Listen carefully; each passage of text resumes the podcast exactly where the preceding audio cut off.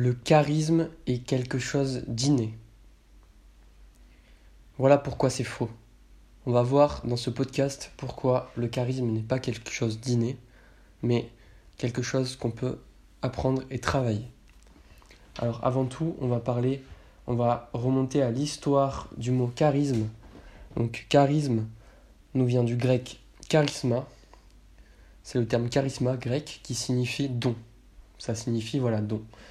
Et euh, voilà, après il y a eu l'histoire, voilà, les premiers chrétiens ils l'utilisaient euh, pour décrire les dons de Dieu, qui permettaient aux destinataires de réaliser des, exploits extraordinaires tels que guérir et prophétiser. Donc ça, ça, euh, ça a évolué avec le temps, etc. Et ensuite, avec le temps, c'est devenu quelque chose, c'est devenu une sorte de capacité, une sorte de, de compétence. Une capacité qui pouvait être poussée à l'extrême, donc certaines personnes extrêmement charismatiques avait un pouvoir étonnant sur les personnes, donc c'est encore le cas aujourd'hui. Euh, et, euh, et en fait, voilà, la définition de nos jours, ça va être de, voilà, la capacité d'utiliser tous les aspects de soi-même pour avoir un fort impact sur les autres personnes en les influençant émotionnellement, physiquement et intellectuellement. Si vous voulez une dernière définition, le charisme est l'utilisation de votre personnalité pour faire une impression puissante et mémorable sur les personnes.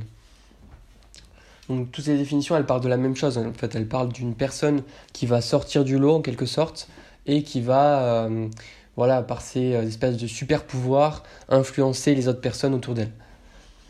Euh, bah, on, peut, on peut le voir, hein. par exemple, on prend moi, je mets, j'ai l'exemple de Bill Clinton, parce que Bill Clinton, voilà, c'est un des ça a été un président euh, des États-Unis, et il, paraîtrait, toutes les personnes, beaucoup de personnes qui ont eu euh, la chance de lui parler, ou euh, de lui poser des questions, de l'interviewer, ou simplement, des fois, pendant qu'il faisait ses meetings, dans la foule, il parlait à des personnes, apparemment, quand il s'adresse à vous, quand il s'adresse à vous, Bill Clinton, il vous faisait vous sentir la seule personne dans la pièce avec vous. Vous aviez, l'impression d'être tout seul avec lui dans la pièce.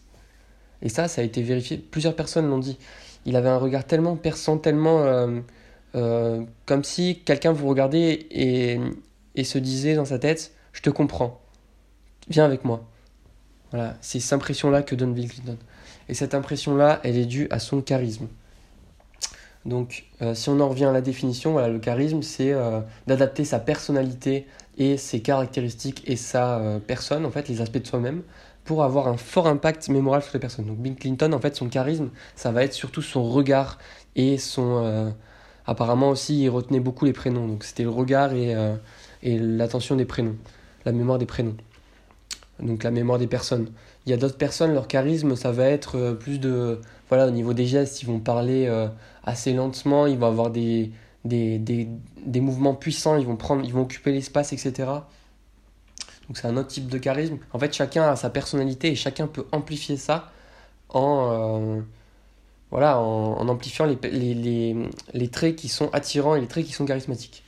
Donc c'est pour ça que, selon moi, le charisme n'est pas inné, il se travaille. Euh, pour moi, c'est une compétence. On va prendre l'exemple de Richard Branson. Richard Branson, c'est un chef d'entreprise qui est ultra charismatique, euh, qui, quand il était plus jeune, était timide et bègue. Donc voilà, ça vous prouve que euh, une personne ultra charismatique peut avant être timide et super, voilà, avoir des problèmes, d'interaction sociale avec, ses amis, etc. C'est difficile à imaginer, mais voilà, il y, a des exemples comme ça qui prouvent le contraire. moi, je pense que voilà, ce genre de personnes, elles ont eu tellement de souffrances, tellement de douleurs quand elles étaient petites, qu'elles ont développé en elles une sorte de réservoir infini en se disant maintenant plus jamais ça, plus jamais je veux sentir, je veux me sentir comme ça, je veux me sentir comme une merde, plus jamais je vais bosser. Et le mec, voilà, le mec il a, il, a commencé à bosser, il a commencé à s'intéresser au sujet, etc. Il est devenu super charismatique. Et là, il y en a plein des exemples comme ça. Euh, donc voilà, donc c'est une compétence. En fait, le charisme, il faut, euh, il faut voir, il faut voir ce qui est, euh, ce qui marche et ce qui marche pas. Il y a le bon charisme et le mauvais charisme. Il y a des personnes qui vont se croire charismatiques. En fait, ils vont forcer les choses et c'est pas naturel. Ça vient pas d'eux-mêmes. Ça se voit que c'est forcé. Ça, on peut, on peut le voir par exemple avec un sourire Une personne qui va vous sourire, mais en fait, nous, on est des, on est des animaux, on est, on est connectés entre nous et on, on est censé reconnaître, enfin, on arrive à reconnaître, à capter des choses. C'est pour ça qu'on arrive à capter un faux sourire. Même si on n'est pas capable de dire comment on arrive à voir que c'est un faux sourire, bon, c'est une histoire, de, une histoire de muscles, etc., qui vont se, qui vont se contracter et pas d'autres. C'est pour ça qu'on voit que quand il y a des espèces de rides, c'est que c'est un vrai sourire. Quand il n'y a pas ces rides autour, euh, c'est pas un vrai sourire. Euh, mais euh, on va, on va, on, sans observer ça, on va le percevoir parce qu'on est connecté entre nous. Et en fait, si on se concentre sur les éléments qui font qu'une personne est charismatique et qu'on se concentre dessus et qu'on travaille dessus, ben on va devenir charismatique. C'est comme ça qu'on devient charismatique. Comme ça qu'on fait. Donc voilà, c'était tout pour ce petit podcast que j'ai fait très court aujourd'hui. Je ne sais pas combien de minutes j'ai tenu. Mais euh, c'était pour euh, faire une petite définition du charisme, poser un peu les bases de ce podcast qui sera autour du charisme et autour euh, des comportements, des interactions sociales. Et j'espère que ça vous a plu. Et je fais d'autres podcasts ces prochains temps. Je vous souhaite une excellente journée et à très vite. Ciao ciao